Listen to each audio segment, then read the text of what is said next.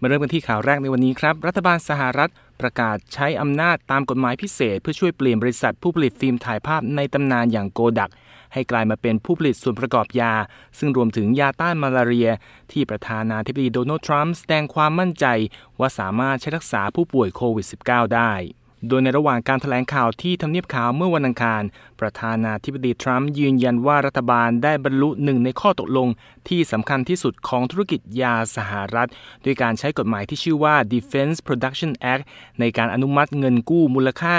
765 ล้านดอลลาร์ ให้กับบริษัทโกดักหนึ่งในผู้ผลิตฟิล์มถ่ายภาพชั้นนำของโลก และมีอายุเก่าแก่ถึง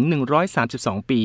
เพื่อเปิดตัวบริษัทแห่งใหม่ และทำงานร่วมกับรัฐบาล และผู้ผลิตยาในประเทศ ภายใต้โครงการที่ผู้นำสหรัฐเชื่อว่า จะช่วยสร้างงานจำนวนหลายร้อยตำแหน่งให้กับชาวอเมริกัน อย่างไรก็ตามทำเนียบขาวเปิดเผยว่าในเวลานี้ยังไม่มีข้อสรุปเบ็ดเสร็จของข้อตกลงที่ว่า แต่ระบุว่าโกดักจะใช้เงินลงทุนก้อนนี้ เปิดบริษัทลูกที่เน้นการผลิตยา โดยจะแบ่งกำลังการผลิตราว 25%ไปใช้ในการผลิตยาสามัญที่เป็นส่วนประกอบจำเป็นสำหรับกลุ่มยาที่สังเคราะห์ขึ้น และยาที่ไม่ใช่ยาต้านแบคทีเรีย ซึ่งใช้กันอย่างกว้างขวางในสหรัฐ ทั้งนี้ประมาณ 90%ของยาที่แพทย์จ่ายให้กับคนไข้ในสหรัฐนั้น เป็นยาสามัญและประธานาธิบดีทรัมป์กล่าวว่ายาที่โกดักจะผลิตนั้น จะมีประสิทธิภาพพอๆกับยาสามัญชื่อดังหลายตัว แต่ราคาถูกกว่ามาก อีกประเด็นข่าวใหญ่ในวันนี้ครับ ผู้บริหารสูงสุดของสี่ยักษ์ใหญ่แห่งวงการเทคโนโลยีสหรัฐ ยินยอมร่วมให้ข้อมูลต่อคณะอนุกรรมาธิการตุลาการสภาผู้แทนราษฎร ในกรณีข้อกล่าวหา การดำเนินธุรกิจผูกขาด รวมทั้งปัญหาการดำเนินนโยบายต่างๆ โดยในวันพุธตามเวลาในสหรัฐมาร์คซักเคเบิร์กผู้ก่อตั้งและ CEO ของ Facebook ทิมคุก CEO ของบริษัท Apple เจฟเบโซส ผู้ก่อตั้ง Amazon และซันดาร์พิชัย CEO ของ Google ปรากฏตัวต่อหน้าอนุกรรมาธิการตุลาการสภาล่างสหรัฐ ผ่านระบบ video conference เพื่อให้ข้อมูลและตอบคำถามต่างๆ ที่นักสังเกตการณ์ ลูกค้า และหน่วยงานกำกับกิจการทั่วโลก เฝ้าจับตาอย่างใกล้ชิด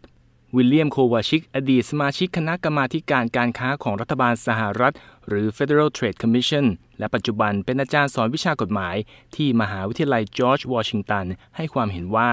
การให้ข้อมูลต่อคำถาม ของผู้บริหารสูงสุดของยักษ์ใหญ่ทั้ง 4 แห่งนี้ เป็นเหตุการณ์ครั้งประวัติศาสตร์ และการพบกันครั้งนี้ เป็นเหมือนแบบฝึกหัดการหาความร่วมรับผิดและรับชอบครั้งสำคัญ ที่จะแสดงให้เห็นว่างานด้านนิติบัญญัติของรัฐบาลสหรัฐ ที่รับผิดชอบนโยบายระดับชาติ มีความสามารถทำให้ผู้บริหารที่มีอำนาจสูง และดูแลบริษัทยักษ์ใหญ่เหล่านี้ แสดงความรับผิดชอบในสิ่งที่ควรและต้องได้มากเพียงใด รายงานข่าวระบุว่ารายงานการตรวจสอบและข้อมูลต่างๆ ในเรื่องนี้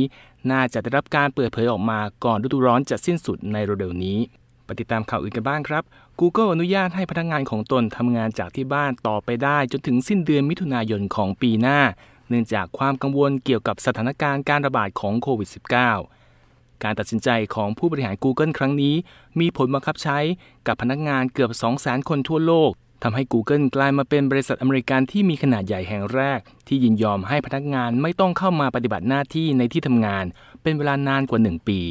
หลังจากประกาศไว้ก่อนหน้านี้ว่าจะให้พนักงานทำงานจากบ้านไปจนถึงสิ้นปีนี้ รายงานข่าวระบุว่าการที่ Google เริ่มดำเนินนโยบายเช่นนี้ น่าจะส่งผลให้ธุรกิจอีกหลายแห่ง พิจารณาดำเนินแผนงานแบบเดียวกันในไม่ช้านี้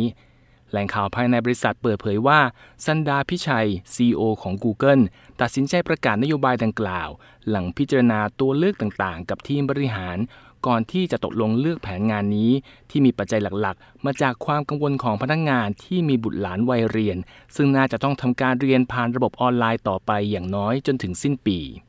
ปิดท้ายกันที่ข่าวจากภาคธุรกิจค้าปลีกในสหรัฐครับ ห้างยักษ์ใหญ่แห่งวงการค้าปลีกอย่าง Target และ Walmart ร่วมกันประกาศแผนล่วงหน้า ที่จะปิดร้านในวันขอบคุณพระเจ้าในเดือนพฤศจิกายน หลังดำเนินนโยบายเปิดบริการจำหน่ายสินค้าพิเศษ และสินค้าลดราคาให้เร็วกว่าปกติมานานหลายปี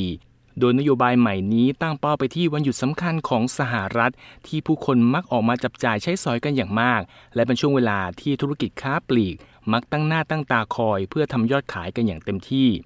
ทาร์เก็ตออกแถลงการณ์ผ่านบล็อกของบริษัทว่าตามประเพณีแล้ว การจับจ่ายซื้อของดีราคาถูกใจในช่วงเทศกาลวันหยุดต่างๆ จะมาพร้อมกับการที่ผู้คนแห่กันออกมาใช้จ่ายจนหนาแน่นพื้นที่ แต่ปีนี้ไม่ใช่เวลาของการมีฝูงชนในพื้นที่ใด ๆ เลย และทั้งหมดนี้คือข่าวธุรกิจในวันนี้ครับ ผมนพรัตชัยเฉลิมมงคลรายงาน